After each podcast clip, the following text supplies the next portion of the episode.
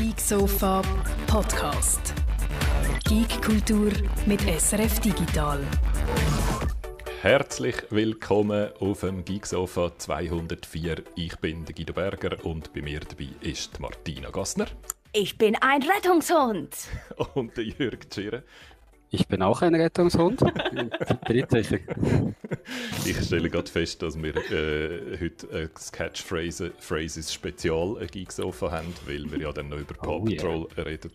Und äh, ich muss schon mal schauen, wo jetzt euer Mute-Knopf ist, äh, dass ich das unter Umständen kann unterbinden kann. Aber wir haben gar keine Zeit, darum sage ich zuerst schnell Sali, der Marcel ist da, der Next Gen Mac habe ich gesehen, der Mermegil, der Rosti, der Terence Hill, der Marcello, der Boschi, der Archie Pencil, der Flu, der Benny Zonk, der Petrolhead, der Musikbier, der noch und der Amigin und der Asator und der Netti. So, alle, hallo miteinander. Freut mich, dass ihr dabei sind. Ich finde, du solltest von jetzt ab ansagen, wie äh, früher, ich weiß nicht mehr, in einer Case bei Saturday Night Live. Der Nettie und der Petrolhead, Musical Guest, a Singing Horse. äh, äh, ich hoffe, dass ich bald mal kann, äh, Voice Acting äh, Ausbildung machen und genau. dass ich das dann wunderbar kann. Gut, wenn wir gerade einsteigen in die Schlagzeilen, Kolleginnen und Kollegen. Unbedingt. Aber natürlich. Ähm, EA hat äh, zugeschlagen und hat Glue Mobile gekauft für sage und schreibe 2,4 Milliarden Dollar. Ein anständiger, anständiger Pösteli-Vorgang am Samstagnachmittag und Glue Mobile sollte dir, Jürgen, Begriff sein. Du hast nämlich Absolut. schon mal ihr eines von ihren grössten Werke äh, äh, gespielt. Eines von meinen liebsten Games, das Kim Kardashian Mobile Game, wo ich keine Ahnung mehr habe genau, was du machst. Ich glaube, Kleider kaufen und die schminken, wenn mich nicht alles täuscht. Aber es war so halbwegs lustig. Gewesen. Aber es ist so ein Spiel, das du hast wollen hassen und dann äh, wieder alle äh, eigentlichen vor, vorher äh, genommenen Vorsätze hast eigentlich recht gerne gehabt. Kim Kardashian Hollywood heißt das. Ähm, die Übernahme soll bis Ende Juni passieren und bei diesen Glue arbeiten also extrem viele Leute. 500 Entwicklerinnen und Entwickler arbeiten dort. Total haben es 800 Angestellte, also es hat auch noch ein paar andere aus, außer die Leute, die Game entwickeln. Die werden jetzt alle irgendwie in EA äh, einverleibt. Ich nehme an, dass Glue Mobile als, als, als Studio besteht und als Marke auch, dass mhm. jetzt einfach zu EA gehört. Und zusammen sollen die dann 1,3 Milliarden Dollar Umsatz machen äh, im Jahr. Und ich habe es mal nachgeschaut, als ich es gelesen habe, weil ich es wirklich nur von dem Kim Kardashian Game habe kennt und äh, alle, die denken, sie hätten nur das, kann ich beruhigen. EA, EA hat nicht nur das gekauft, die haben etwa 200 Mobile Games oder so, was sie machen. Das ist aber, glaube ich, so eines der bekanntesten. Es gibt noch eine Diner Dash Variante, die sie gemacht haben, die man, glaube ich, auch noch kennt. Und dann, ja, sonst einfach noch einen Haufen, einen Haufen so Zeug. Und äh, EA und, und Glue sind ganz stolz auf die Live Services und die Month Monthly Active Users, was sich jetzt da gepostet haben.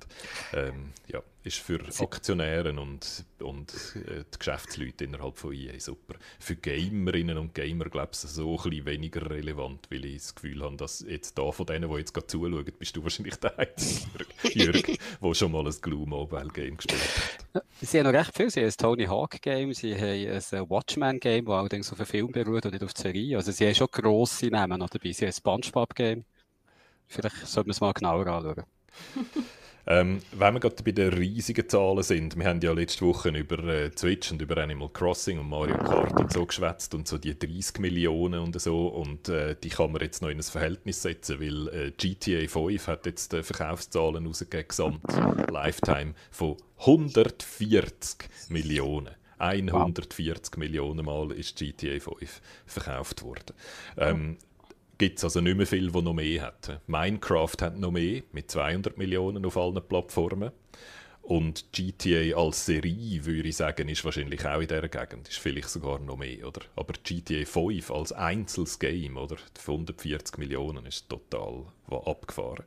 Ähm, letztes Jahr war es das erfolgreichste Game für GTA seit dem Launch. Also Launchjahr ist natürlich erfolgreich und dann geht es halt immer so ein bisschen stetig darauf. Nicht bei GTA 5, das hat letztes Jahr nochmal ein richtiges Rekordjahr gehabt und Online-Spending sagt 30% aufgegangen, Jahr über Jahr. Also letztes Jahr haben die Leute mehr GTA gespielt und darum entsprechend auch im Game dann mehr Geld ausgegeben. Das ist voll crazy. Mittlerweile kann man aber auch sagen, besitzt ja fast jeder mehrere Versionen von GTA. Auf fünf zumindest. Ich habe sicher so auf drei Plattformen gekauft mittlerweile. Das ist natürlich bei so Zahlen nie reingerechnet, oder? Wie viele Leute das effektiv sind und, und so. Andererseits kannst du auch sagen, in einem Haushalt spielen vielleicht drei Kinder an einem GTA. Mhm. Das gleicht sich dann vielleicht irgendwie wieder aus. Also man kann es wahrscheinlich nicht einfach gerade mit Leuten gleichsetzen, aber es sind schon extrem viele. Und wirklich eben, es ist praktisch nichts oben in dieser Liga, oder? In der über 100 Millionen Liga spielt fast niemand. Ah, was sind Rockstar Games im Moment dran? Weiß man das? Ah, GTA 6 natürlich. genau. Was für eine dumme Frage. Martina hat ja gehofft, dass sie am Super Bowl einen Trailer zeigen, mhm. was dann nicht passiert ist. Also, ja, ja, wir warten alle darauf, dass Rockstar mal sagt, was sie eigentlich am Treiben sind. Aber Rockstar ist gut in dem, oder? Die sagen lang, lang, lang nichts und dann sagen sie etwas und dann ist es meistens ein Hammer. Ähm, schöne Überleitung. Wie Cyberpunk, Mensch. Ja, genau. CD Projekt Red, äh, es hört nicht auf mit den Schlagzeilen um CD Projekt Red. Äh, die sind gehackt worden. Ähm, sie werden erpresst, sagen sie. Sie selber haben äh, das publik gemacht, sie selber sind an die Öffentlichkeit gegangen. Sie haben sogar die Ransom Note, also wie sagt man dem, der Erpresserbrief, der mhm. hinterlassen worden ist auf ihren Server, haben sie publiziert, ähm, wo jemand behauptet, er hätte ihnen alles gestohlen der Source Code von Cyberpunk, der Source Code von, von Witcher, der Source Code von Gwent, ganz viele interne Dokumente äh, aus dem HR und aus den Finanzen und so. Das ist natürlich alles eine Behauptung. Das wissen wir nicht genau, was effektiv jetzt gestohlen worden ist. Äh, CD Projekt Red sagt, äh, Kundendaten, also sagen nicht gestohlen worden, das sagen nicht betroffen. Ähm, und die Drohung von den Erpresser ist natürlich, wir das veröffentlichen, wir es der Presse stecken, wir den Source Code leaken. Ähm, alles Sachen, die unangenehm wären für CD Projekt Red. Das, der Source Code von Cyberpunk ist sicher mega viel wert. So ein ausgereiftes und gutes Game, das äh, kannst du für Milliarden verkaufen. Ich wünsche mir ja, dass sie den leaken und dass sie den öffentlich machen, damit das geballte Internet und alle Hacker von der Welt können das Game fixen. Genau. Wo nicht Schlagzeilen Projekt. Ja. Als ich die Schlagzeilen gelesen habe, zu wie viel Prozent denken die, dass das einfach ein angepisster Cyberpunk-Fan war, der aus Rache den Hack gemacht Ja, ich würde sagen, die Chancen sind sehr hoch, dass da jemand angepisst war und sich darum das alles äh, aufgehalst hat. Also äh, die Ransom Note ist formuliert mit den Tonnen Schreibfehler drin. es ist entweder jemand, der noch nicht so richtig gut im Rechtschreibung ist oder jemand, der selber nicht Englisch redet. Also es ist alles, es ist alles möglich. Oder es hat jemand absichtlich so Teenager-mäßig ja. geschrieben. Das weiß man nie bei so Sachen. Wobei als jemand, der regelmäßig selber Ransom Notes schreibt, es ist einfach auch mega schwierig, immer die Zeitungsausschnitte ausschneiden, weißt, mit einzelnen Buchstaben, die in einer richtigen Reihenfolge aufs Blatt Papier zu kleben. Also da können Fehler passieren. Definitiv. Ähm. Der Marcel schreibt gerade bei uns im Chat, er würde ja viel lieber die, die E-Mails sehen, die kurz vor dem Release dort umgeschickt worden sind, als der Source Code. Da gebe also, ich ihm recht. Das ist für CD Projekt Red ein super GAU, oder? Sie sind schon mal gehackt worden. Das war vor einer Weile, gewesen. ich weiß es nicht mehr genau wann, und dort ist glaube ich auch irgendeine Drohung gewesen, dass ein Source Code dann publiziert wird und so. Das schaut ihnen, also dass jetzt da dann jemand den, den geleakte Source Code ablässt und bei sich kompiliert und dann das Spiel piratet so, das ist nicht der Hauptschaden, oder? sondern der Hauptschaden ist, dass jetzt in nächster Zeit, wahrscheinlich einfach die ganze Zeit, es hört jetzt nicht auf, oder? Es kommen jetzt immer wieder irgendwelche Artikel, wo jemand äh, äh, E-Mail-Verkehr angeschaut hat und dann noch wieder ein Skandal und nochmal ein Skandal und nochmal etwas Problematisches entdeckt. Das behalten sie jetzt einfach so in der konstanten Negativ-PR, oder? Und das ist auch der Grund, warum sie sich für den Schritt nach vorne entschlossen haben und es gerade sofort publiziert haben und auch gesagt haben, sie drohen natürlich mit rechtlichen Schritten und so. Also ähm, sie versuchen jetzt, das so zu spinnen, und sie sind natürlich, auch, das ist gar kein Spin, sie sind ein Opfer da, oder? Und sie verstehen jetzt auch an als, als ein Opfer, in der Hoffnung, dass man ihnen ein bisschen Gutwill entgegenbringt für das. Und sie können sozusagen die Schoten dicht machen für den Shitstorm, der jetzt wahrscheinlich dann die ganze Zeit an sie anbrandet. Ich glaube, an der Börse ist der Goodwill recht gering gewesen, da ist die Aktie nochmal etwa 7% ab oder so. Ja, aber die ist, glaube ich, damals nach dem Release deutlicher getaucht. Also von dem her, die 7%, die sind, das, da können sie wahrscheinlich damit, damit leben, oder? Ähm, also ich glaube, mehr Einfluss wird das haben auf der Prozess, der noch läuft. Oder? Es läuft ja eine Klage von den Investoren oder soll mhm. jetzt dann mal laufen, äh, weil sich ein, mindestens ein Teil der Investoren hintergangen fühlt ähm, wegen dem Release. Und das sind natürlich Leute, die ein Interesse haben an so E-Mail-Verkehr. Ähm, die Schwierigkeit dort ist einfach dann zu bestimmen, äh, zu bestätigen, ob das dann authentisch ist. Oder? Es könnte ja theoretisch auch jemand jetzt einfach böswillig irgendwelche E-Mails fabrizieren und die aufs Internet shooten und schauen, ob etwas hängen bleibt. Also äh, ein sauberer Beweis ist das nicht. Aber ja, die Artikel werden jetzt nicht aufhören. Der oder die Mika fragt noch, was ich jetzt zum Mittag hatte, ob ich etwas aus meiner Maschine, wo wahrscheinlich der Instant Pot gemeint ist. Und nein, am, am Mittwoch hole ich immer Fried Chicken, am Mittwoch ist der Gückeli-Mittwoch. Und gestern habe ich etwas aus dem Instant Pot, äh, Linsen mit Wurst. Es hat noch übrig. Es ist fein, im Fall. Smoky Lentils with Sausage der Musik und Bier findet, sie haben erstens gut reagiert und zweitens selber die Schuld, wenn man äh, intern, also wenn man so eine Security nicht im Griff hat. Das Mitleid halte sich in engen Grenzen. Äh, ich habe schon ein bisschen Mitleid, muss ich sagen, weil ich, das gehört jetzt offenbar auch dazu, oder? Dass ein Game-Entwickler-Bude, der ja eigentlich einfach ein bisschen Unterhaltung möchte produzieren für uns, oder? Es soll ja eigentlich einfach Spass machen. Dass die sich dass die die Security-Schoten dicht machen, wie wenn sie fucking Bank wären, ist schon, ist schon ein bisschen komisch, oder? Ist schon ein eine komische Welt, wo wir drin leben. Dass sie so ein Ziel sind für jeden beliebigen Hacker auf der Welt, der findet, jetzt skinken wir denen ans Bein und haben dann erst noch den Goodwill vom Internet auf unserer Seite. Oder? Also, ja, es ist unangenehm. Da werden sie durch müssen. Die haben ja eh ein strenges Jahr vor sich, die armen Siechen zu Polen. Gut. Das ist, was mich, be, be, also das ist, was mich ein anschießt. Ich hätte mir gewünscht, sie könnten all ihre Energie jetzt in die richtigen Probleme stecken und jetzt wird das wieder vertagt, natürlich. Das ist natürlich auch recht, ja. Das mhm. kostet Energie. Das ist mhm. nicht etwas, was hilft, wenn man solche Content-Patches rauslassen mhm. Das ist so. Ähm, Hässig ist der Entwickler von Terraria.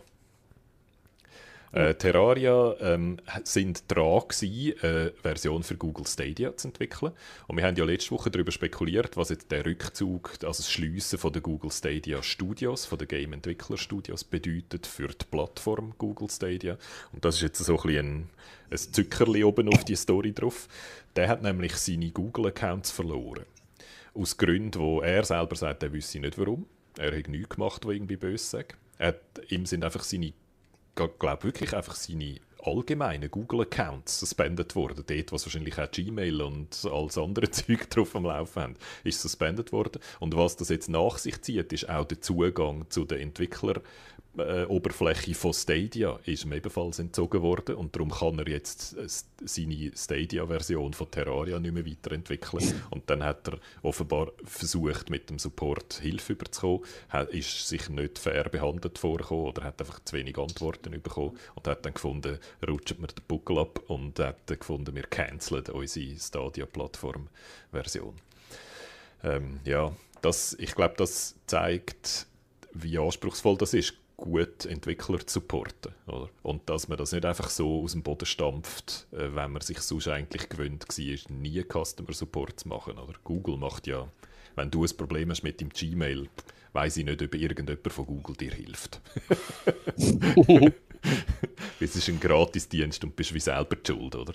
Und wenn es diese Logik jetzt einfach auch auf so Zugänge zu Entwicklerplattformen äh, anwendet, dann haben es wahrscheinlich einfach viel zu wenig Leute, die viel zu wenig Bescheid wissen, um irgend so jemandem wirklich zu helfen, oder? Und das ist das, was du möchtest als Entwickler. Du möchtest Support haben, der auf deine Probleme möglichst schnell reagiert.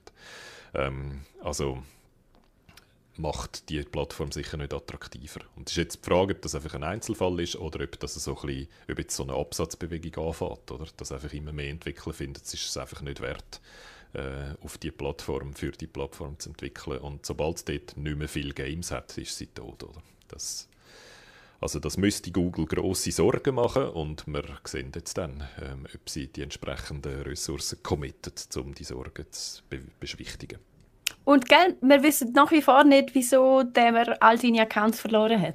Ich habe nichts gelesen. Nein, er, äh, wir kennen nur seine Version von der Geschichte, muss man fairerweise noch sagen. Google, ich habe nie irgendwie etwas gesehen von mhm. Google. Der hat einfach gesagt, er wüsste nicht, warum seine Accounts suspendet worden sind. Weil es könnte sein, dass er irgendwo in einem App Store irgendetwas gemöngelt hat, wo Google aus irgendeinem Grund nicht passt hat. Und es zeigt auch, wie verletzlich man ist, wenn, wenn alles an einem einzigen Account hängt. Oder? Wenn, dann verlierst du dann eben nicht nur den Zugang zu deinem Gmail von dieser einen E-Mail-Adresse, sondern auch noch einen Haufen anderes hinten dran mit. Mhm. Ähm, wenn wir, noch, wir können gerade noch so eine weitere komische äh, Industrie-News anhängen. Äh, WB Games, also das ist so der Game-Arm von Warner Brothers, die haben es jetzt tatsächlich geschafft, die Nemesis-Mechanik aus äh, Shadows, Shadow of Mordor äh, zu patentieren lassen. Mhm. Das ist schon ewig her. Ich weiß nicht, ob ihr euch noch an Shadow of Mordor und Shadow of War erinnert. Shadow of Mordor ist 2014 rausgekommen, Shadow of War, der Nachfolger, ist 2017 rausgekommen. Hast du denn Game, Game Tipps gemacht zu einem von beiden? Ich, ja, mindestens ja. zu einem, ja. Und ich kann mich erinnern, dass die Gegner dem besonders gut gefallen haben, wenn man nicht das täuscht.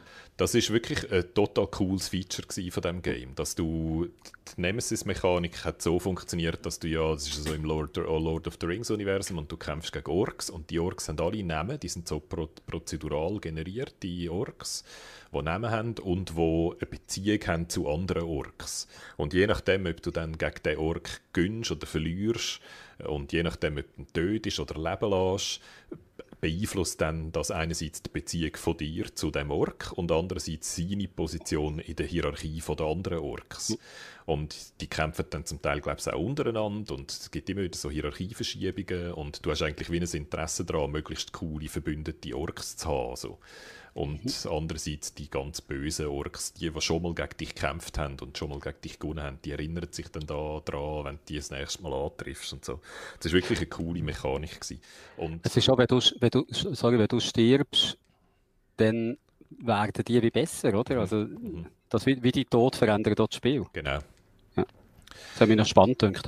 Und die taunten dich dann so, wenn sie dich das erste Mal sehen, äh, du Schwächling und so. Und es war wirklich eine coole, eine coole Mechanik und hat einfach äh, das hat uns, glaube damals am besten gefallen, dass bis dahin die Orks eigentlich immer so das gesichtslose, namenslose Böse war im Lord of the Rings-Universum. Und dort haben die Orks Namen und äh, Society und, und, und so, die haben einfach sehr viel Tiefe bekommen und Charakter, äh, ähm, sie vorher nicht hatten. Darum ist es lässig, sind es zwei lässige Games gewesen. Und dann hat WB Games seit 2015 dann probiert, das zu patentieren lassen, die Mechanik. Und jetzt haben sie es geschafft. Sie sollen, haben jetzt äh, so eine Notice bekommen und glaube ab, ab Ende Februar haben sie dann das Patent auf dieser Mechanik. Und IGN hat versucht, äh, das Patentpapier zusammenfassen. Und das ist jetzt die vereinfachte Zusammenfassung. Ich lese die euch schnell vor. A system featuring procedurally generated NPCs that exists, exist in a hierarchy, interact with and will remember actions of players, have appearance and behavior altered by players, and whose place in hierarchy can change. Uh, the place of, in the hierarchy of other NPCs, etwas so ist formuliert. Und dann hat es so ganz viele so Grafiken, wo das System zeigen, wie das halt auf so Patentanträgen ist. Etwas vom Schönsten, was es gibt, sind ja die Zeichnungen bei Patenten, aber die Patentsprache finde ich aber auch immer total lustig, weil du musst ja gleichzeitig so präzise sein, um wirklich die, die Fall zu treffen und gleichzeitig so breit genug sein, dass jemand nicht nur etwas Kleines muss abändern und das Patent dann kann, kann umgehen. Also es gibt immer sehr, sehr schöne Schriftstücke. All, allgemein der Tenor im Internet ist, was für ein blödes Eich, oder? Weil das verhindert jetzt, dass jemand anderes ein ähnliches System nimmt. Weil du dann sofort damit musst rechnen, dass du jetzt musst das irgendwie lizenzieren lassen von WB Games und denen noch äh, Geld abdrucken und so. Das wäre eigentlich ein System gewesen, das hätte Schule machen oder So ist das eigentlich normalerweise bei den Games, dass man Game-Mechanik eben nicht patentiert und dass die Leute fröhlich äh, übernehmen und weiterentwickeln und dass dann einfach so Game-Mechaniken sich immer weiterentwickeln. Oder? Stell dir vor, jemand hat Battle Royale-Mechanik patentieren lassen. Dann hätten wir kein Fortnite und so, oder? Ich habe immer gemeint, das darf man und kann man gerne rechtlich, ähm, dass man de, quasi Gameplay und Spielmechaniken nicht kann patentieren, sondern mitnehmen und den Look von der Sache. Das wären dann Trademarks. Das ist etwas anderes. Dort ist es einfacher. Bei Patent ist die Schwelle recht hoch ähm, und muss sehr allgemein sein. Darum ist die Sprache immer so kompliziert, oder? Weil es recht so ein allgemeines, ganz grundlegendes System muss sein. Und die Schwelle ist aber im amerikanischen Patentrecht, soweit ich informiert bin, stetig ein bisschen gesunken. Also heute werden Patente vergeben für Sachen, die noch vor, äh, vor 10, 20, 50 Jahren noch nicht vergeben worden wären. Also es scheint einfacher, heute das Patent überzukommen. Das sieht man eigentlich auch in dieser Geschichte. Oder? Sie haben es lang, lang probiert und haben es jetzt erst heute bekommen, nach fünf Jahren es hängt, glaube ich, auch immer an, von welchem Gericht du das machst, also von welchem ja. Patentding. Äh, das ist äh, extrem föderal oder, oder noch kleiner aufgesplittet. Ich habe das Gefühl, an anderen Orten wärst du vielleicht wirklich nicht durchgekommen mit dem. Also ich glaube, die suchen auch immer so ein bisschen, bis sie einen Ort finden, wo das Patent gewährt. Hm. Der Thomas schreibt im Chat, dass er glaubt, gehört zu haben, dass Epic Games äh, sehr wohl probiert hat, Battle Royale patentieren zu lassen, was ich noch krass finde, weil sie haben es ja nicht mal erfunden. Ja, genau. Epic Games. Und noch ein kleiner Exkurs zum Thema Patente. Ich, ich bin ja ähm, früher äh, äh, reine. Radiofrau gsi und dort haben wir immer so lustige Rubriken müssen erfinden, um das Radioprogramm zu füllen. Und ich habe mal eine Rubrik gehabt, Liesels Patente, wo die Liesel ähm, die dümmsten Patente vorgelesen hat. Und ich kann euch da gerne immer wieder einen Schwank davon erzählen. Eines meiner Lieblingspatente war, äh, jemand hat eine Brille patentieren lassen, wo man sich zwei Augenbrauen-Piercings stechen muss. Und dann kann man seine oh Brille God. in den Augenbrauen-Piercings einhängen und das ist patentiert. Zuerst habe ich, zuerst habe ich gelacht, jetzt wollte ich es. Immer verliere ich meine Brille und das wäre endlich vorbei. Ja, ja. Also über Sinn und Unsinn von Patent kann man diskutieren. Natürlich soll man auch, wenn man etwas erfunden hat, äh, dürfen die Früchte von dem ernten. Es ist halt damit noch schwierig, ähm, das wirklich, wirklich zu machen. Und das, was du sagst mit, es hat es ja früher schon gegeben, das ist häufig nicht, nicht unbedingt, das könnte dann erst eine Rolle spielen, wenn es dann einen Gerichtsfall gibt, wo jemand ein Patent einklagen will, oder? Bin ich auch nicht sicher, wie es im amerikanischen Recht genau ist. Aber es könnte durchaus sein, dass man ein Patent mal überkommt und dass man dann erst vor Gericht scheitert, wenn man es dann versucht zu enforcen. Oder wenn mhm. dann jemand anderes kommt und sagt, hey, ich kann im Fall beweisen, dass ich genau das System schon 20 Jahre vorher erfunden habe, dann, kann man dann, dann hat man dann zwar das Patent, aber kann es nicht zu Geld machen. Ich denke wahrscheinlich, das ist letztendlich nicht mal ausschlaggebend, kann ich mir vorstellen. Du kannst ja etwas ja, ja. erfinden und das Patent machen sind ja zwei Paar Schuhe. Genau. Ein Patent heißt ja nicht zwingend, dass du es erfunden hast, sondern genau. nur, dass du der bist, der es schützen lassen hat. Genau. Und das gilt aber umgekehrt auch, oder? Ob du dann das Patent hast und ob du das Patent dann auch zu Geld machen kannst, sind dann auch immer noch zwei Paar Schuhe. Mhm. Da in dem Fall bedeutet es jetzt wahrscheinlich einfach, dass niemand je irgendwann mal noch irgendein Game mit Nemesis-System wird machen, oder? Sondern man wird halt irgendetwas anderes sich müssen ausdenken. Und von dem her ist es dann auch ein wertloses Patent, weil man dann keine Lizenzgebühren kann verdienen damit. Mhm. Ja, also, dann habe ich Nachrichten von FIFA. Äh, ist jetzt etwas mehr für die Fußballfreundinnen und Freunde unter euch. Und zwar der Diogo Jota. Ich bin nicht sicher, ob ich seinen Namen richtig ausspreche. Ist ein Portugies, spielt bei Liverpool, ist ein äh, Top, Top äh, Fußballer bei Liverpool und der ist nicht nur ein richtig guter echter Fußballer, sondern auch der aktuell beste FIFA-Schüttler.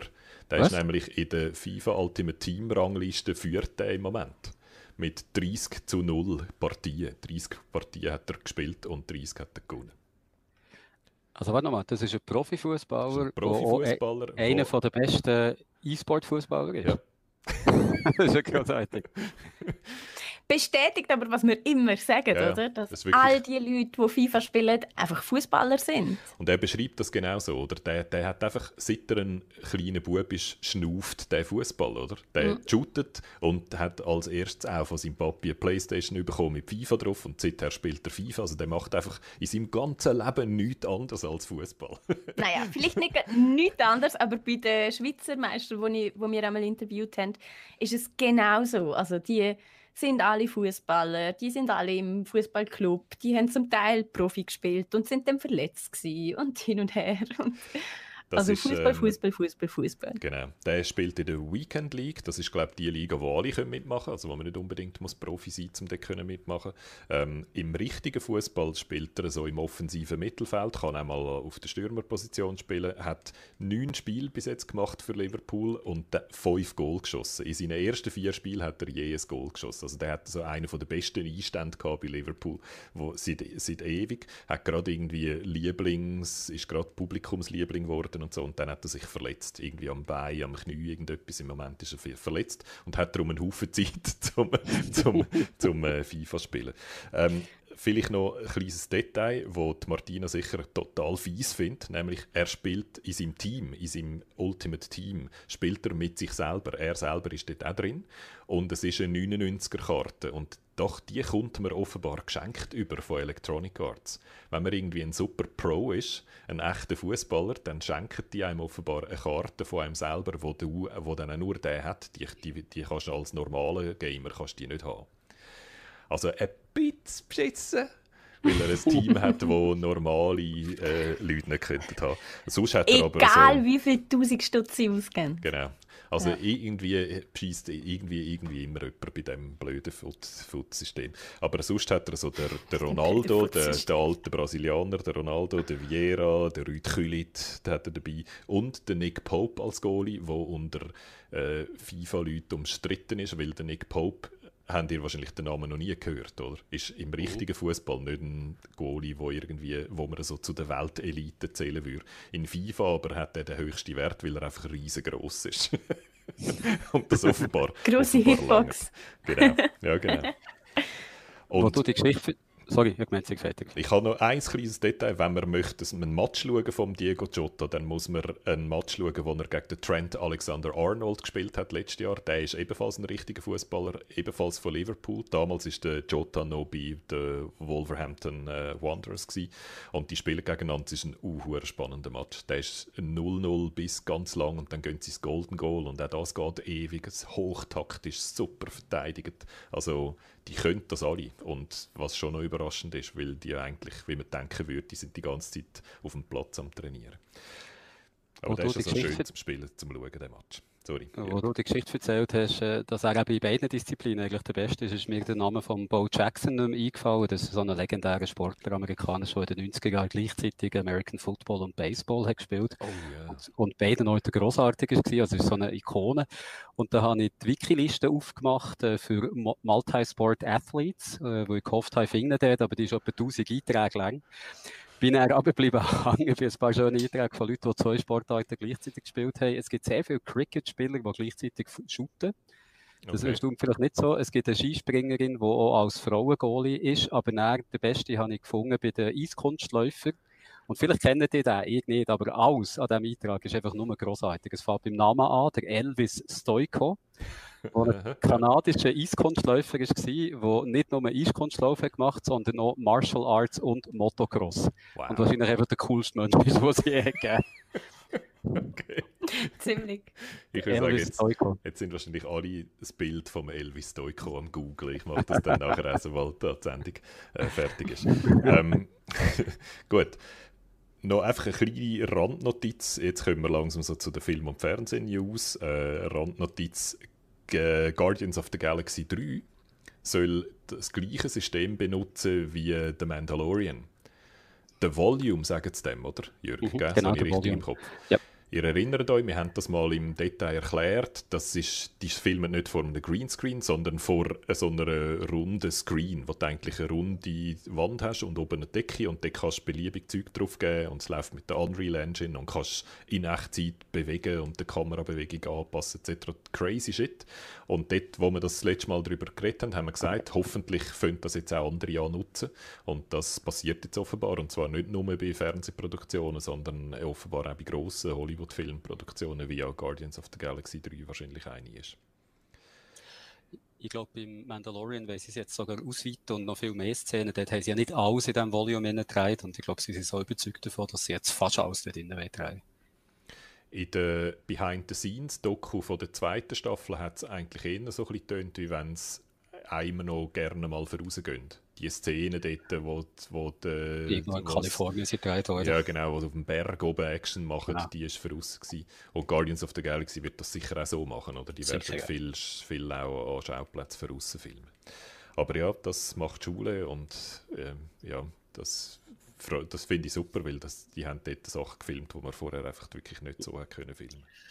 Und schon ganz etwas anderes, wenn du äh, nur vor einem Greenscreen stehst und gar nicht weißt, mit was dass du da interagierst, ist beim Mandalorian können die Schauspieler immer ein, ein Feedback regeln. Und ich Ja. hab, vielleicht bildet man sich sie, aber man merkt es irgendwie. Wollte ich mir jetzt einfach hier Ähm, wir haben das, letzte Woche haben wir das noch rausgestrichen aus unseren Schlagzeilen. Jetzt äh, müssen wir es glaube ich, langsam sagen, weil mittlerweile gibt es ganz viele Leute, die probieren, einen GameStop-Film zu machen. Zu dem ganzen Börsentheater. Stonks. Ähm, es gibt wahrscheinlich jetzt mehr Projekte zu, zu dem ganzen Börsentheater, als es zu der Finanzkrise äh, am Schluss noch Filme hat gegeben. äh, der, der aktuelle Count, den ich habe gesehen letzte Woche, ist äh, drei Filme, also Kinofilme und ein Doc, was äh, zum Ganzen gibt. Und es gibt Der Doc ist vielleicht- mehr als ein Doc. Von dem Ganz her, sicher, oder? Weil wir ja alle nicht mitbekommen, was passiert ist. Es ist natürlich eben, es ist eine David gegen Goliath-Geschichte, kannst du erzählen, das siehst du im Film immer wieder gern. Es, äh, er hat so etwas, äh, ein bisschen Lächerliches. Also, ich kann schon verstehen, wieso man da aufspringt. Ob es gerade drei Filme braucht, da bin ich jetzt auch nicht sicher. Ja, das ist schon eine gute Geschichte. Es geht auch ein bisschen zu schnell vorbei, oder? Der Big Short, ich weiß nicht, ob jemand von euch den gesehen hat, das ist so der zu der Immobilien- und dann Finanzkrise.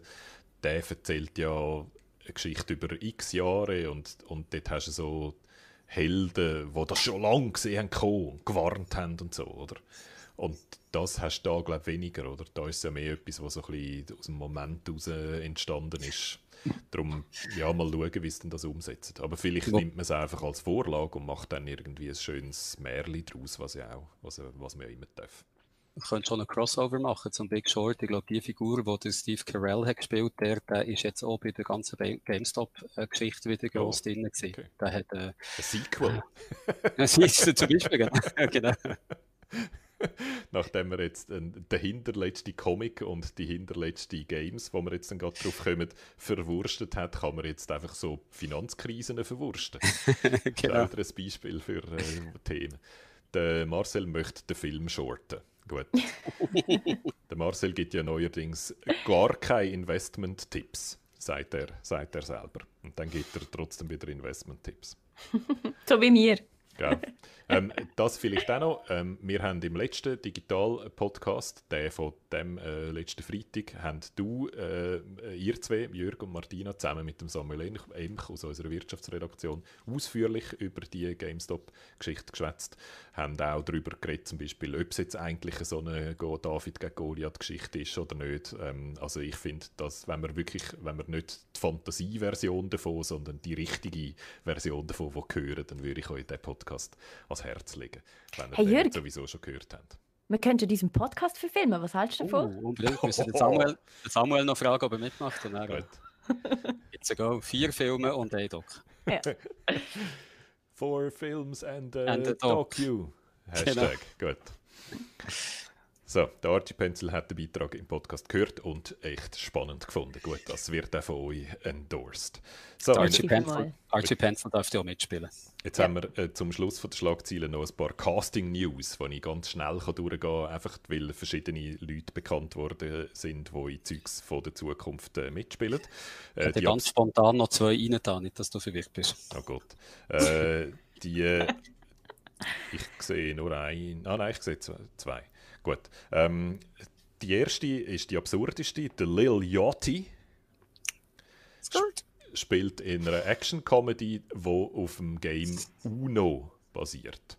Es ist eine Heist-Comedy, glaube ich, und ich weiß nicht, wie du das in UNO kannst reinbringen kannst, aber irgendwie werden sie einen Weg finden, dass es etwas mit UNO zu tun hat. Keine Ahnung, Ist auch verspielt egal, irgendein? Wachmann UNO oder so. Hauptsache, die von Uno können irgendwo ein Uno reinpflastern und ein bisschen genau. Lizenzgebühren abzwacken und ist ja egal. Also, dass es Immer- irgendetwas mit dem Game Uno zu tun hat, muss ja nicht sein.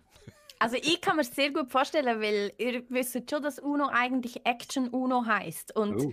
Dass es so funktioniert, also zumindest bei uns die dass man für jede Zahl oder für so viele Zahlen, wie man will, kann etwas abmachen. Zum Beispiel eine kleine Mutprobe, eine äh, barfuß durch den Schnee rennen und wer zuerst wieder am Tisch hockt und so. Und also auf Action UNO könnte ich mir sehr viele spannende Filme vorstellen, die könnten passieren.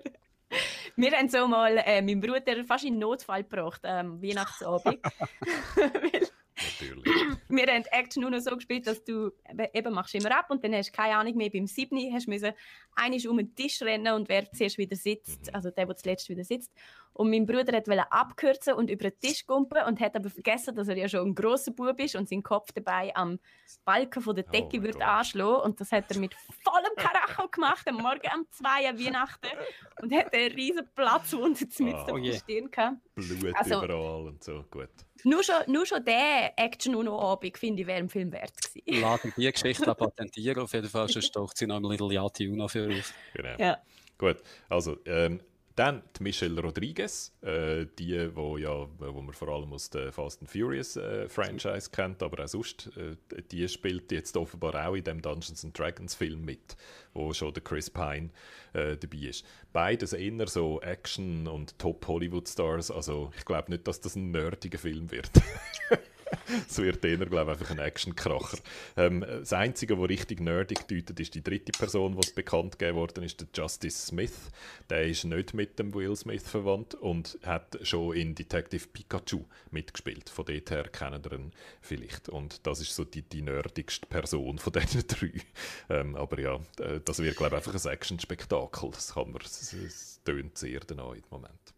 Der Joe, jetzt weiß ich nie, wie man den Namen sagt, Joe Mananiello oder so, kennst du den? Das ist Ja. auch so ein Actionstar und der ist ein riesen Dungeons and Dragons Nerd. Also ich glaube, die ganze Jugend, der müsste sie casten eigentlich. Wahrscheinlich tut sein Agent so zweimal pro Stunde diesen anrufen. Wahrscheinlich, wahrscheinlich. Seit, seit zwei Monaten. Genau. Ähm, gut, weiter. Borderlands, über den Film haben wir uns auch schon ein paar Mal so ein bisschen amüsiert und die haben jetzt einen weiteren Namen bekannt gegeben, nämlich Jamie Lee Curtis. Also jetzt haben wir dort Kate Blanchett. Jamie Lee Curtis und Kevin Hart, die im Borderlands-Film mitmachen. Und Eli Roth, der eine äh, Regie führt. Also es könnte etwas werden eigentlich. Das werden jetzt einfach so grosse Franchisen. hä? Es ist jetzt so vorbei, dass Game-Filme so ein bisschen unter ferner Liefen im B-C-Movie-Kategorie angesiedelt sind, sondern die werden jetzt mit der grossen Kille angerührt. Äh, Dass das dann besser wird, da hebe ich jetzt mal noch nicht die Luft an, aber wir sehen es dann. Ähm, dann haben wir verschiedene Leute, die etwas schreiben. Und zwar die Stacey Ossei Kufur, die, die unter anderem bei Watchmen äh, geschrieben hat. Die soll jetzt eine neue Version von Blade schreiben. Da freue ich mich drauf, muss ich sagen, weil Blade, damals, wo ja bei Black Panther alle gesagt haben, äh, der erste schwarze Superheld, hat das ganze Internet gesagt, äh, Blade. Was ist denn mit Blade? Und äh, Blade ist damals ja, also ich habe letztens wieder mal in einen Blade-Film hineingeschaut und es war also schon ein bisschen scheiße. Gewesen. Ich hoffe, es wird so ein bisschen, ich hoffe, es wird besser. ist nicht der zweite Blade ziemlich gut? Ich wage es jetzt zu behaupten. Ist, ist das der, wo sie so in der Disco sind, am Anfang dann regnet das Blut? Der hat mich ziemlich gut gedacht, den, glaub. Aber ich muss noch mal wieder sehen. Ich habe äh, ich habe nicht den ganzen Film geschaut und ich weiß nicht mehr, welcher das war. Und äh, ich glaube, das Internet hat Blade sehr, sehr gern. Er hat eine grosse Fangemeinde Ja. und die Filme sind, glaube ich, sehr beliebt. Aber das sieht einfach so nach cheap, cheapen 90er-Jahr-Shit aus für, für mich. Und aber die Blood Ray, von die erinnere mich auch so düster, die ist schon noch cool gewesen. Ähm, Also der zweite, der zweite ist von Guillermo del Toro. Ist, Hm, ist schon noch okay, okay. gewesen. Vielleicht gebe ich ihm noch mal eine Chance. Ja, vielleicht muss ich mich auch noch mal dran. Anyway, die, die schreibt der und das wird dann sicher lustig. Und dann haben wir nochmal jemanden, der bei Watchmen mitgeschrieben hat, Nicole Cassell. Und die Genau. macht sich an eine neue Verfilmung vom Wizard of Oz. Wo in der Public Domain ist, darum kannst du jetzt das machen. Und, und das Studio, wo, wo es macht, sind die, die aber schon den Original Wizard of Oz haben gemacht. Also könnte es einfach eine neue Verfilmung von dem werden und nicht einfach eine vom Buch. Ja, das ist äh, jemand, der bei Watchmen Regie hat geführt, der ja recht äh, experimentell war manchmal, oder auch so sehr schön zum Schauen. Und da bin ich auch gespannt, wie das rauskommt. Da muss ich jetzt sagen, da warte ich nicht drauf, weil also Wizard of Oz ist für mich, das, hat man so gemacht, wie man es hat müssen machen. Da gibt es für mich jetzt null Grund, das nochmal zu machen. Wicked äh, als Musical ist ein cooler Spin gewesen, das habe ich eine lässige Version gefunden, aber damit ist irgendwie auch schon alles gesagt. Da, ja, da freue ich mich nicht drauf. Ähm, hingegen die Chloe Zhao, Zhao, die, die Nomadland gefilmt hat und wo äh, jetzt, an an was ist sie gerade? äh, noch Die dran? Eternals. Ah, die Die Eternals, Eternals, genau, wo, so der- glaube schon ab, abgefilmt ist, oder jetzt am Film, ich weiß nicht, das ist schon so corona also verzögert Marvel, riesen, riesen Sause, die macht sich offenbar dran an einen Dracula, an einen Dracula-Reboot. Und jetzt musst du hören, Martina, als Sci-Fi-Western. Okay. Das ist wirklich so, die Schlagzeile ist so, da hat einfach ja. jemand beliebig Begriff zusammengewürfelt und es macht überhaupt keinen Sinn. Und darum bin ich jetzt noch gespannt, wie das dann rauskommt. Du hast so einen Bingo-Sack mit Genres ja, drin und dann vier, so, drei darfst du rausziehen und dann ist gut. Dracula als Sci-Fi-Western mit der Chloe Chow. Okay, und dann zum Schluss noch der Dan Harmon, Community, Rick and Morty, der macht eine neue Animationsserie bei den alten Griechen. Genau, man weiß nicht viel darüber. Es ist bei Fox so einfach so die griechische Mythologie wieder aufnehmen, aber aktuelle Ereignisse kommentieren. Was lustig könnte werden, wenn man schaut, was der Dan Harmon schon gemacht hat. Okay, gut. Es gibt ja. wenig griechische Animationsserien oder mythologisch ja, griechische. Ich hoffe sehr, dass die äh, äh, für Erwachsene wird sein und dass so all die verruchten Sachen, die die Griechen nicht getrieben haben, dann voll drin sind. Schnell mal Sex mit einem Schwan haben, oder was sie immer gemacht haben, die Götter. Genau. Und jetzt haben wir einfach die eine Filmschlagzeile gelöscht, die ich noch spannend gefunden habe.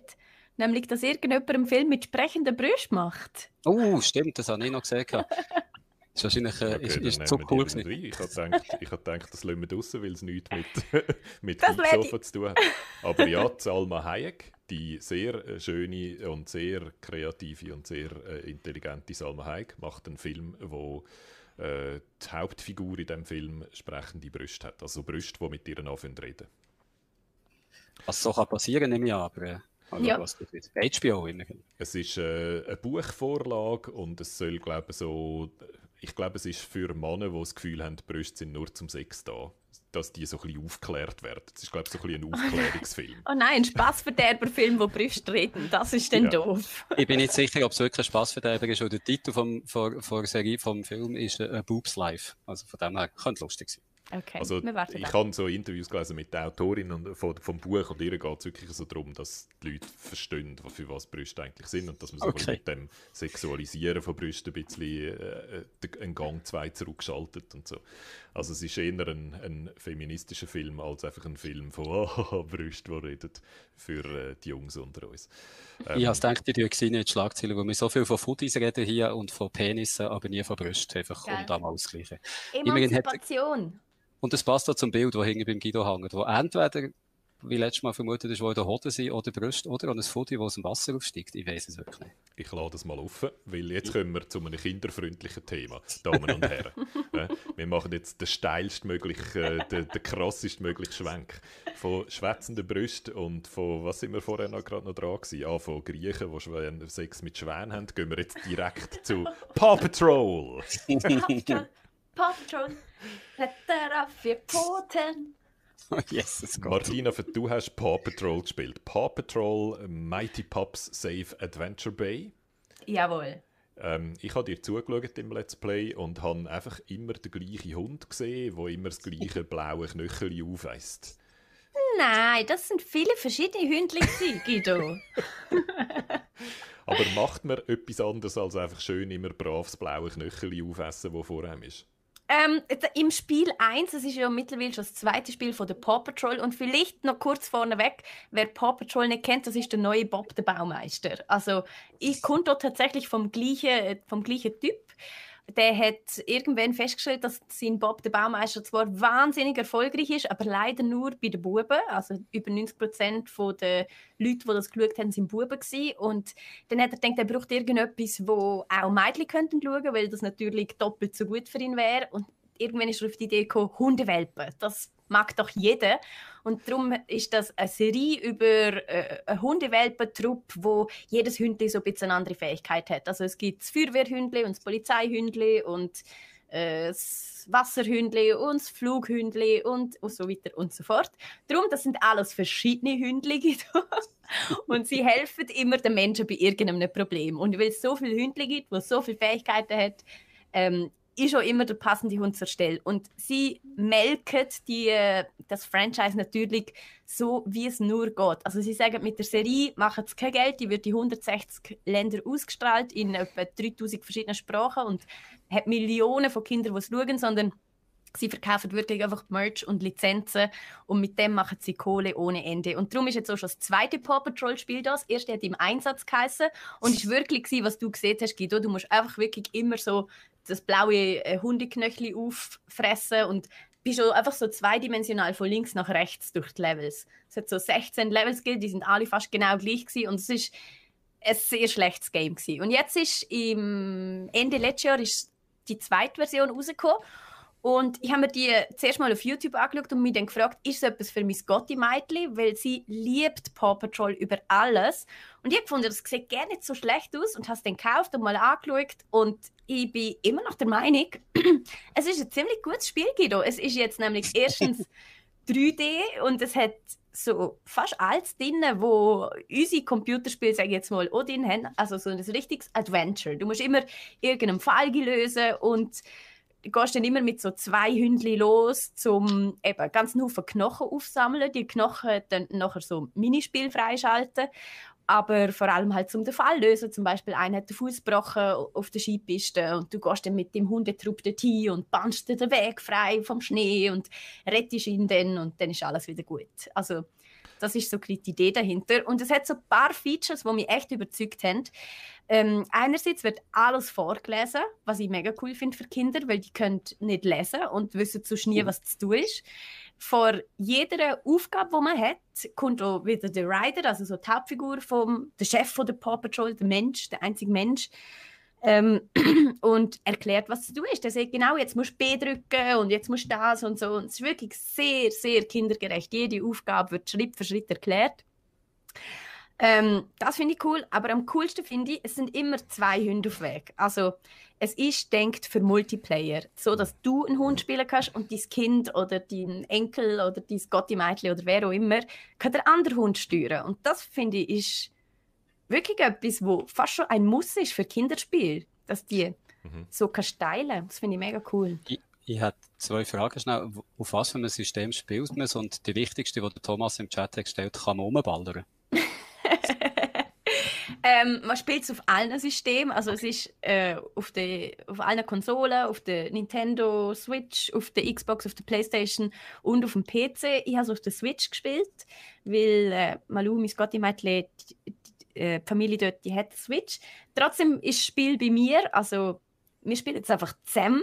das ist die Idee, weil ich habe festgestellt, sie ist mit drei viel zu klein. Sie checkt mm. nicht viel. Also, Vor allem, wenn es 3D ist, oder? Ja, voll. Und es ist noch cool, weil sie lernt so ein bisschen, wie könnt, also sie lernt ehrlich gesagt, wie funktioniert das Videospiel in dem Spiel und mit meiner Anweisung funktioniert es recht gut. Also wir teilen unseren Hund, es ist noch, sie ist noch nicht so weit, dass sie ihren Hund allein steuern aber ich laufe meistens und sie bedient den Gumpen und interagieren Knopf. Also ich sage nicht mehr, jetzt Gumpen und dann drückt sie und dann machen wir das so zusammen. Und nein, man kann natürlich nicht ballern, aber es gibt einen Kampf.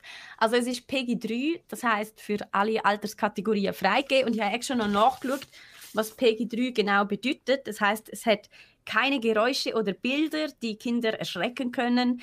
Aber eine sehr milde Form von Gewalt ist akzeptabel, solange sie in einem komischen oder kindlichen Umfeld stattfindet. Was Und ist also sehr, was ist eine sehr milde Form von Gewalt? Ist das Eben, der, das Herd auf den Kopf tätscheln? Oder genau. Mario, der auf einen Gumba drauf gumpet und nachher ist der Gumba kaputt, oder? Also das ist ja. eigentlich auch Gewalt, aber genau. wird mit Gewalt und im, assoziieren.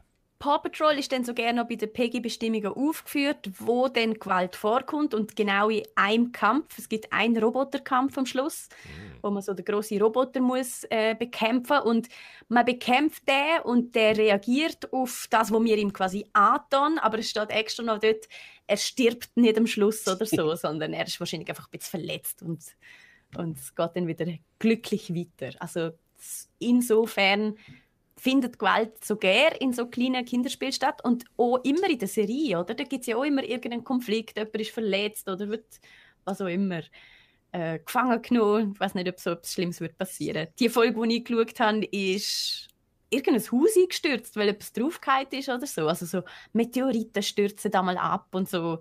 Noch krasses Zeug! ich finde es ähm, schön, dass du so tust, als hättest du nur eine Folge geschaut. Gibst du, Martina, du schaust sie immer ich, ich habe wirklich ähm, eine Folge geschaut. Ich habe noch eine Frage, weil eigentlich ist das ja ein Role-Playing-Game, Potenzial, oder? Also von der Anlage her ist das ein RPG. Du hast Klassen, du hast den, den Rocky, wo der Recycling-Dog ist, du hast den Chase, wo der Police-Dog ist, du hast den Rubble, wo der, wo der Construction-Dog ist. Das sind eigentlich alles Klassen, oder? Ich, so wie es du jetzt beschrieben hast, ist es aber so, dass man ähm, die zwei Hündchen, die es zusammen spielt, das wird vom Level vorgegeben, oder? Genau, ja. Und dann Und gehst also du die- einfach an einen bestimmten Ort an und musst dann halt drücken. Und nachher macht dann der Construction Dog etwas Bestimmtes, aber du hast einfach auf A gedrückt, nehme ich an, oder? Genau, du drückst Okay. immer, ich glaube, X ist es zum Interagieren Okay, und ja. jedes Hündli hat einfach den X-Knopf, wo er dann interagiert. Aber das Und- ist eigentlich noch schade, oder? Weil das wäre eigentlich Ja. noch cool gewesen, wenn du die Party hättest können selber zusammenstellen und dann ein bisschen hättest müssen überlegen, welches Hündli nehme ich jetzt mit, um dann den Fall zu lösen oder so. Das wäre eigentlich noch eine coole Mechanik gewesen, ja. Absolut. Das wäre eine coole Mechanik gewesen. Das, ähm, das vermisse ich auch. Auch, dass es ein bisschen etwas Offeneres gibt, als einfach die stieren Missionen, wo du so musst du durch. Ähm, und auch der Fakt, dass die Hündli nicht reden. Also die, die Kinder schauen die Serie ja wegen der Hündli, Ja. aber im Spiel reden die Hündli nicht. Es redet nur der Rider, also der Mensch. Und das ist, glaube ich, sogar die richtige Synchronstimme und so, aber die Hündli sind einfach stumm. Das ist ein bisschen haben sie doof. einfach ein bisschen Geld gespart mit dem Voice Acting.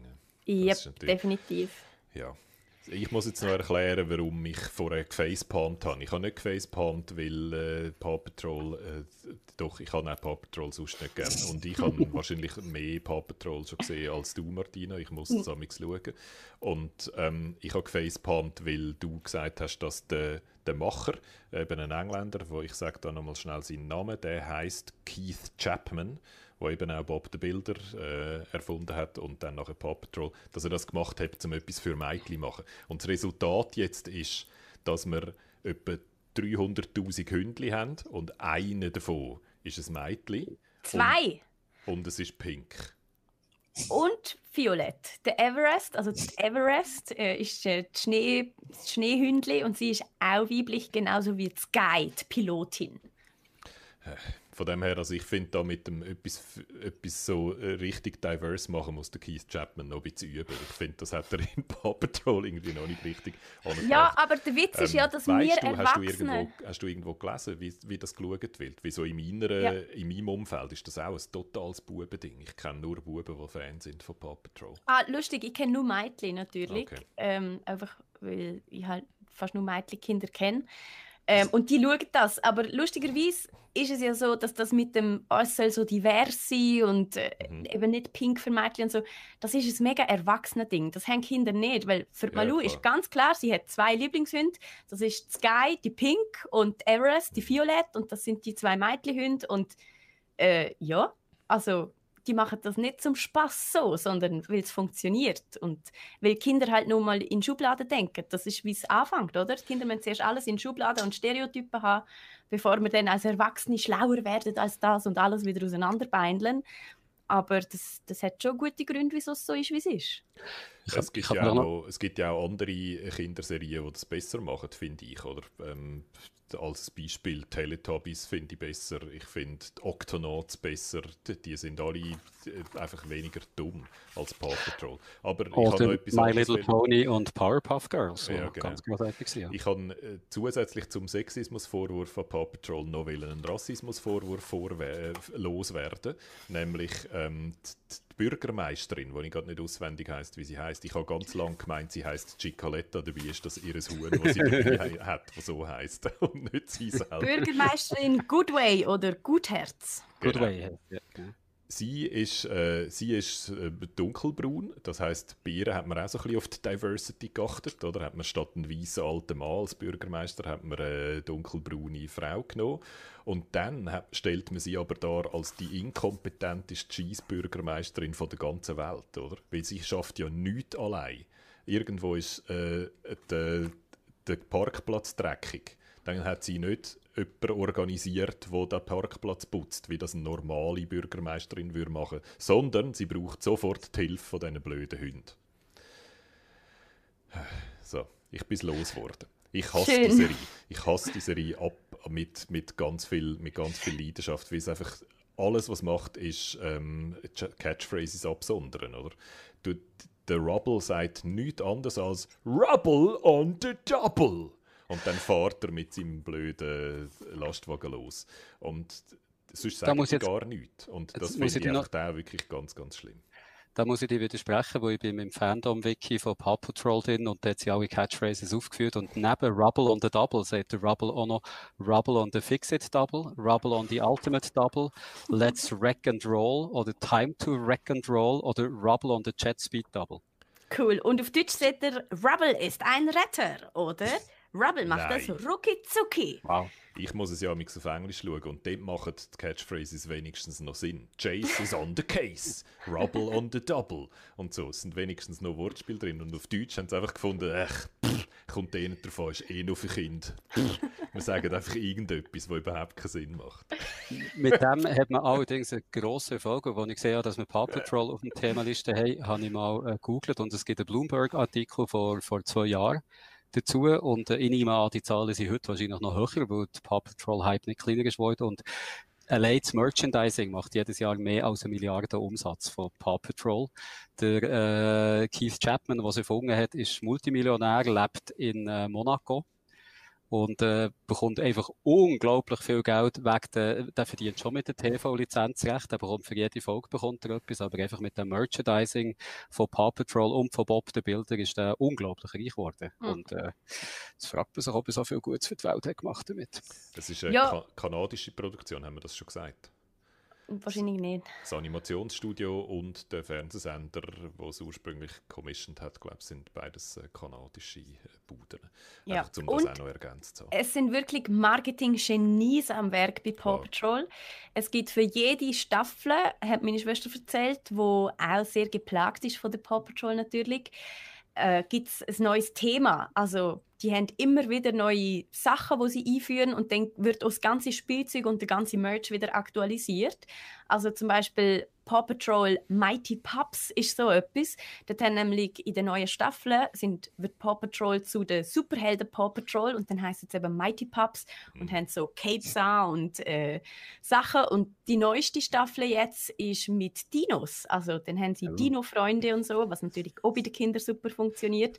Und gerade an Weihnachten habe ich das mitbekommen, was das für eine Schlacht ist mit Spielzeug rund um Paw Patrol. Klar. Also, man hat sich da äh, all die Hunde gewünscht in ihren Fahrzeugen, so aus Plastik. Und natürlich sind zwei davon einfach ausverkauft. Und ich bin wirklich von Spielzeuggeschäft zu Spielzeuggeschäft, habe überall angerufen, gefragt, ob sie die zwei Hunde noch haben. Und alle haben gesagt, nein, wir sind ausverkauft mit diesen zwei Scheisshündchen und so. Und Hey, wirklich. Am Schluss habe ich sie dann beide gefunden und bin so happy gewesen. Ich habe fast Verkäuferin umarmt während Corona. Also es ist hoch emotional gewesen. Und es gibt alles von der Paw Patrol. Eben die Spielzeuge sind erst der Anfang. Ich habe noch gegoogelt, was es sonst noch gibt. Es gibt Möbel. Also du kannst Ja, ja. das ganze Kinderzimmer einrichten in Paw Patrol. Es ist unglaublich, was es gibt. Jetzt stellen wir muss gerade so ein. Fett vor, wo das Maul von einem Hund einfach aufgerissen ist und dort so da drin kannst legen. Ja. Wahrscheinlich ist es so der Lastwagen vom Rubble, wo Ja. dann so die Matratze auf den Pritschen ist. Ähm, das hat natürlich Paw Patrol nicht erfunden, oder? Das ist schon, solange es so Spielzeug gibt, oder? Und solange es auch so Fernsehserien gibt für Kinder, ist das schon immer verknüpft gewesen mit den Spielzeugproduzenten. Und es ist eigentlich in fast allen Fällen immer so gewesen, dass der Spielzeugproduzent die Fernsehserie commissioned hat und nicht umgekehrt, oder? Von dem her, das, so läuft das jetzt halt. Paw Patrol macht es einfach sehr, sehr gut und hat aus all diesen 40 Jahren, 50 Jahren, wo wir das schon machen, vorher hat, haben sie gelernt und wissen genau, wissen genau, wie das geht. Was Ja. dann nicht heisst, dass ich es dann muss gern haben und äh, was dann auch nicht heisst, dass es bei uns die Heiz verboten wäre, oder? Da, man kann ja auch etwas nicht gern haben und es trotzdem Kind ab und zu schauen lassen. Und der Petrolhead versucht mich noch äh, zu trollen, indem er sagt, ja, was heisst denn das, was du sagst, darf dann ein dummer Bürgermeister nur von einem weißen Mann dargestellt werden? Nein, mir geht es um etwas anderes. Mir geht es darum, dass die Serie völlig anti, äh, antidemokratisch und anti-Staat ist, weil dort der Staat eigentlich konstant als unfähiger Scheissdreck dargestellt wird und nur dank der unzahlten, demokratisch nicht legitimierten Hundetruppen überlebt eigentlich irgendjemand in dieser Stadt. Und So eine Trope, gell, Guido? da bin ich natürlich als, als, als Erzdemokrat bin ich schwer dagegen. Ich will nicht abhängig sein von irgendwelchen blöden Heldenhunden, sondern ich möchte eigentlich einen Bürgermeister oder eine Bürgermeisterin, die kompetent genug ist, um selber den Parkplatz aufzuräumen. Das stehe ich ganz hinter dem Guido, darum hassen wir auch den Batman. Und das ist einfach der Batman in Hund Hundevariante. Also da stand ich überhaupt nicht hinter euch, wie immer. Und ich finde, aber ich muss ehrlich auch sagen, also die, äh, die Serie habe ich eben eine Folge geschaut, weil ich gefunden habe, ich muss, ich muss das mal gesehen haben. und die habe ich auch ganz schlecht gefunden. Die hinkt auch immer in der Logik. Sie haben so dumme Fälle zum Teil, wo sie lösen müssen und so. Also, wo man auch viel einfacher lösen könnte, als sie es dann einmal machen. Und wo du wirklich so denkst, hä? Also checken das Kinder nicht, dass das überhaupt keinen Sinn macht. Das ist, was mich so ein bisschen am Paw Patrol stört. Und übrigens, Guido, in Defense of Paw Patrol, es gibt auch einen sehr unfähigen Bürgermeister, aber ich habe keine Ahnung, was der für eine Hautfarbe hat. Eben. Wahrscheinlich ein Inder. ich will, fäh ich will fähige Staatsdiener, das wollte ich. Aber egal, muss ja nicht in jeder Folge meines Lebens, in jeder Fernsehserie mein, äh, mein Weltbild äh, gespiegelt werden. Ja. So, wenn wir, hast du noch etwas anzufügen zu Paw Patrol, Martina? Äh, nein, das Let's Play gibt es auf unserem YouTube-Kanal. Da könnt ihr sehr gerne reinschauen. Und vielleicht noch etwas, was ich noch spannend gefunden habe rund um Paw Patrol. Ich habe mich dann ein bisschen mit der Peggy auseinandergesetzt und was das eigentlich genau heißt. Und es hat mich eben auch sehr wundern ob weil es Peggy 3 freigegeben ist. Und das heißt ja nicht wirklich ab 3, sondern per Definition heißt es für alle. Und mit meiner dreijährigen, mit meinem dreijährigen Gotti-Mädchen habe ich eben gemerkt, das funktioniert hinten und vorne nicht. Also die kann das nicht steuern, die versteht nicht, was sie muss machen, obwohl alles mega gut erklärt ist. Also es hat mich noch ähm, erstaunt, wie hoch die Hürden ist, um überhaupt eben so dreidimensional durch den Raum zu steuern und so. Was du immer siehst, gibt die Game-Analphabeten. Wenn man das noch nie gemacht hat, ist das einfach schwierig, das irgendwie können zu navigieren.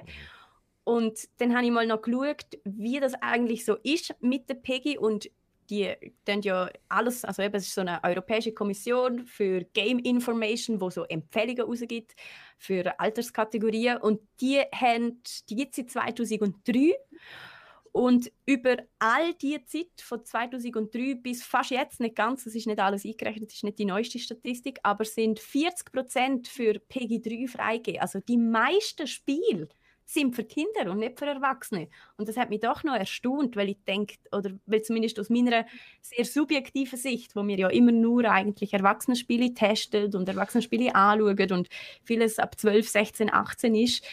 Ähm, so, so kann ich die Formulierung nicht stehen lassen. Das ist eben genau, das stimmt eben genau nicht. Ein Spiel, das ab 3 freigegeben ist, ist nicht für Kinder per se. Das Nein, heisst, es ist für. Es heisst nichts anderes, als dass es in dem Spiel nichts drin hat, wo Kind könnte schädigen. Das ist die Aussage, oder?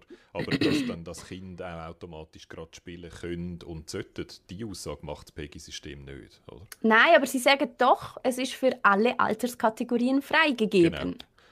In der Regel ist es dann aber trotzdem so, dass die meisten Leute, die das Spiel spielen, älter sind als Kind. Als ein Beispiel Mario Kart. Natürlich spielen ganz viele Kinder Mario Kart, aber es gibt garantiert mehr Erwachsene, die Mario Kart spielen, weil es einfach mehr Erwachsene gibt. Oder?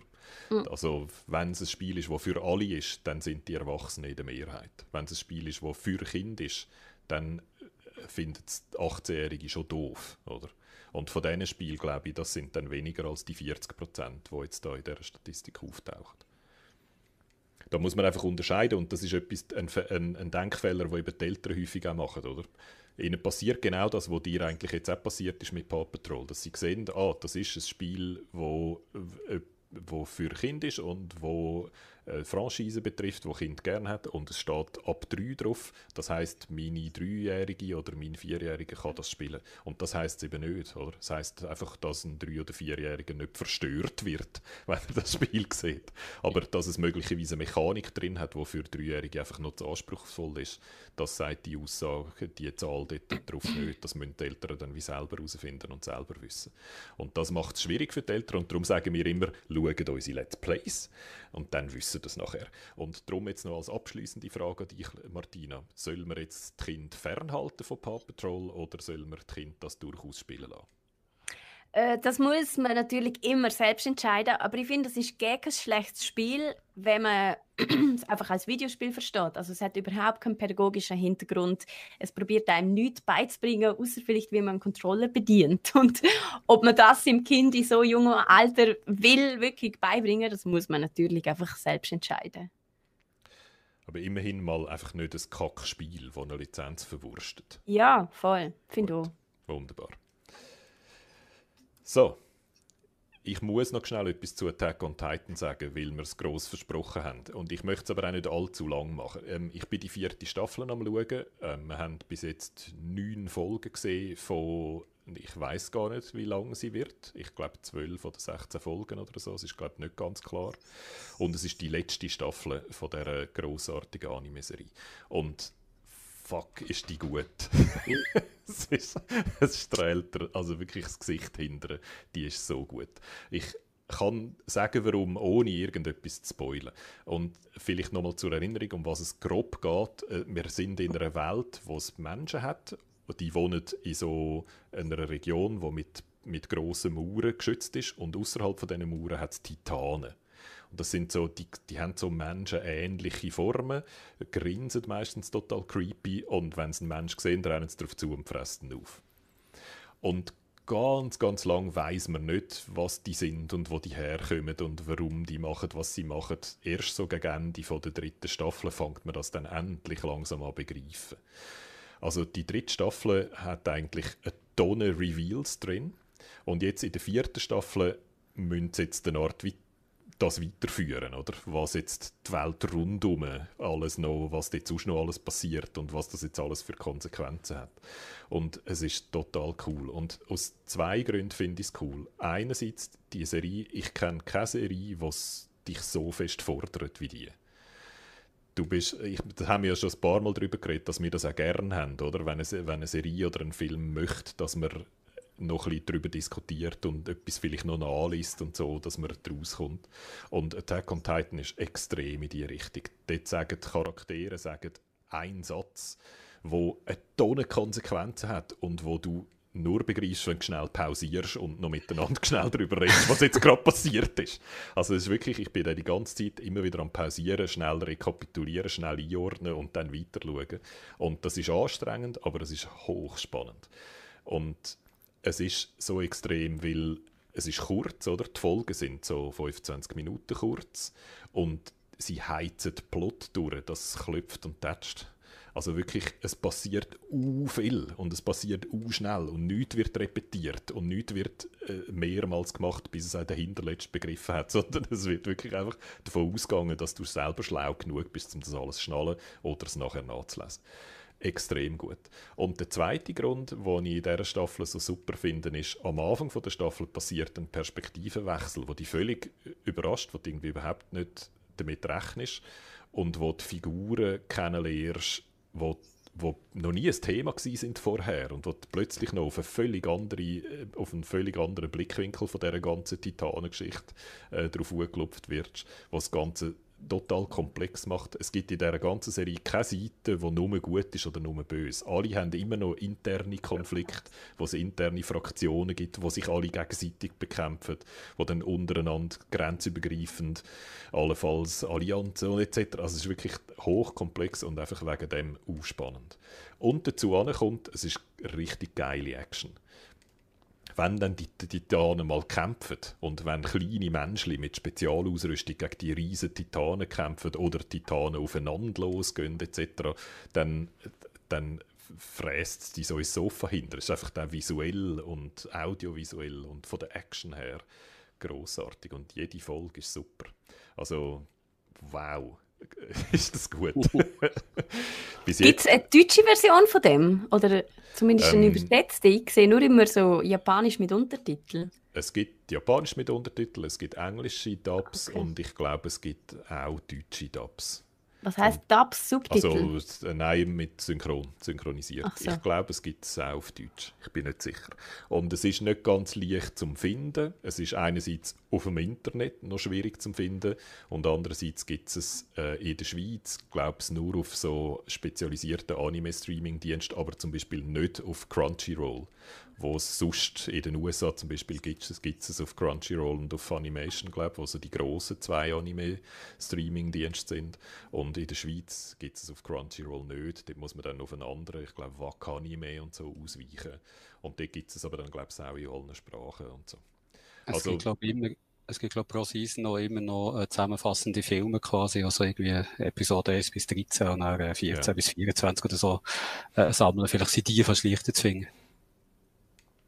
Es, äh, da diverse im Chat sagen, das gibt es auf Deutsch und ähm, ja, also ich, ohne geschenkte Empfehlung von mir, richtig geil, einfach der Hammer und das ist noch schwierig, oder? Bei die vierte, letzte Staffel, da ist also viel Hype auf die Staffel losgegangen. Einerseits, weil einfach die dritte Staffel so krass war.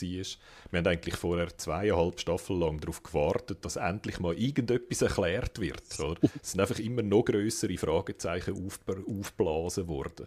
Und dann ist in der dritten ganz viel von dem erklärt worden, aber immer noch Zeug offen gewesen und dann hat man gewusst, das wird jetzt die vierte Staffel und es wird extrem und so. Und dann haben wir es einfach müssen, das hat man müssen deliveren und bis jetzt delivert es das total. Ich finde es grossartig. Wenn man nicht austauscht, gibt es die ersten zwei Seasons auf Netflix, aber, oder? Ja, aber nur über die ersten zwei. Aber nur die ersten zwei. Ich habe nie irgendetwas gehört von, dass Netflix die anderen Staffeln auch noch bringen würde. Es ist irgendwie komisch, dass sie zwei ja. bringen, aber der Rest nicht. Aber ja. ja. So, also Attack on Titan, die letzte vierte Season. Bis jetzt haben wir neun Folgen gesehen und es ist ganz, ganz, ganz großartig. So, und jetzt habe ich nur noch etwas Kurzes zu sagen. Ähm, die Fondation Baylor ist jetzt auch in Animal Crossing.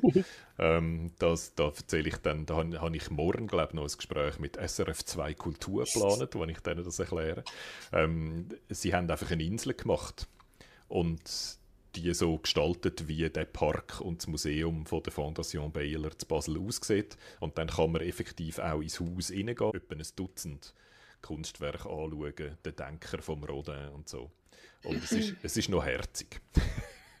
Aber haben, Sie das, haben Sie das gemacht in Zusammenarbeit mit Nintendo oder Nein. so wie wir alle das so genau. hätten gemacht? Sie haben okay. einfach auch ein Animal Crossing und eine Switch gehabt und haben einfach ihre Insel so gebastelt. Und also. sie haben so ein, zwei Sachen gemacht, die noch streng sind, die so zu machen. Das mhm. hast du also nicht einfach so in einer Stunde, zwei schnell gemacht, sondern jemand mindestens dort hat recht intensiv Animal Crossing gespielt, um das, um das, an, um das anzubringen.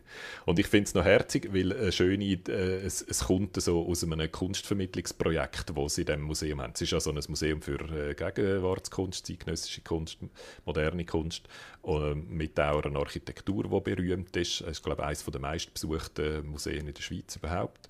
Und äh, die haben offenbar so ein Projekt, wo es regelmäßig einfach so Leute einladet, um so überlegen, wie tut man Kunst vermitteln, auch an Leute, die sich sonst vielleicht nicht so für Kunst interessieren. Und daraus ist die Animal Crossing Idee rausgepoppt. Und ich finde es schöner eigentlich als das, was bis jetzt damit so gesehen ist. Es haben so das, das Metropolitan in New York und ein grösseres moderne Kunstmuseum aus Los Angeles hat auch schon so Zeugs gemacht, aber die haben damit einfach einzelne Werke, die bei Ihnen in der Sammlung sind, zum Download angeboten, dass du die dann kannst über eine Website abladen und bei dir in dein Haus hängen. Und das finde ich so, das hast du so in einem Nachmittag gemacht und es ist ein bisschen lieblos so. Und im Vergleich zu dem, finde ich, hat jetzt die Fondation Baylor eigentlich, eben, sie haben mehr Animal Crossing gespielt als, als die anderen Museen, wo wir wo auch schon so Zeug probiert haben und das finde ich grundsätzlich gut. Aber ob das jetzt die Jugendlichen ins Museum lockt, würde ich jetzt mal, äh, würde jetzt mal bezweifeln. Ich hoffe, dass das eine regelmäßige Aktion wird, oder? Dass die Fondation Baylor immer wieder so komisches Game-related und digitales äh, Experimentalzeugs macht. Und dann würde ich sagen, dann fängt es dann irgendwann an, die Leute anzuziehen, oder? Aber wenn das jetzt einfach eine einmalige Furzidee war, dann, dann wahrscheinlich eher nicht. Naja, und Museen sind ja so oder so zu. Von dem her finde ich es eigentlich noch eine schöne Corona-Aktion. Genau, so haben sie es auch begründet. Oder? Jetzt kann man wenigstens virtuell ein kleines Museum gehen. Darf ich an dieser Stelle sagen, ich habe gestern gecheckt, Puffs haben off und Museen haben zu. könnt, könnt ihr euch das erklären? Ja, Genauso das, wie... ist, das eine ist essential und das andere nicht. Tattoo-Studios haben übrigens auch offen. Das ist auch da sehr essential. Da komme ich fast weniger draus. Das habe ich neulich gesehen und mich gefragt, wie wichtig ist es unbedingt das? Aber vielleicht, wenn du sonst Corona-Tattoo brauchst. Ja, wenn ich mein wöchentliches Tattoo muss stechen lassen, genau. dann kann ich nicht jahrelang genau. warten auf das. Ja, definitiv nicht.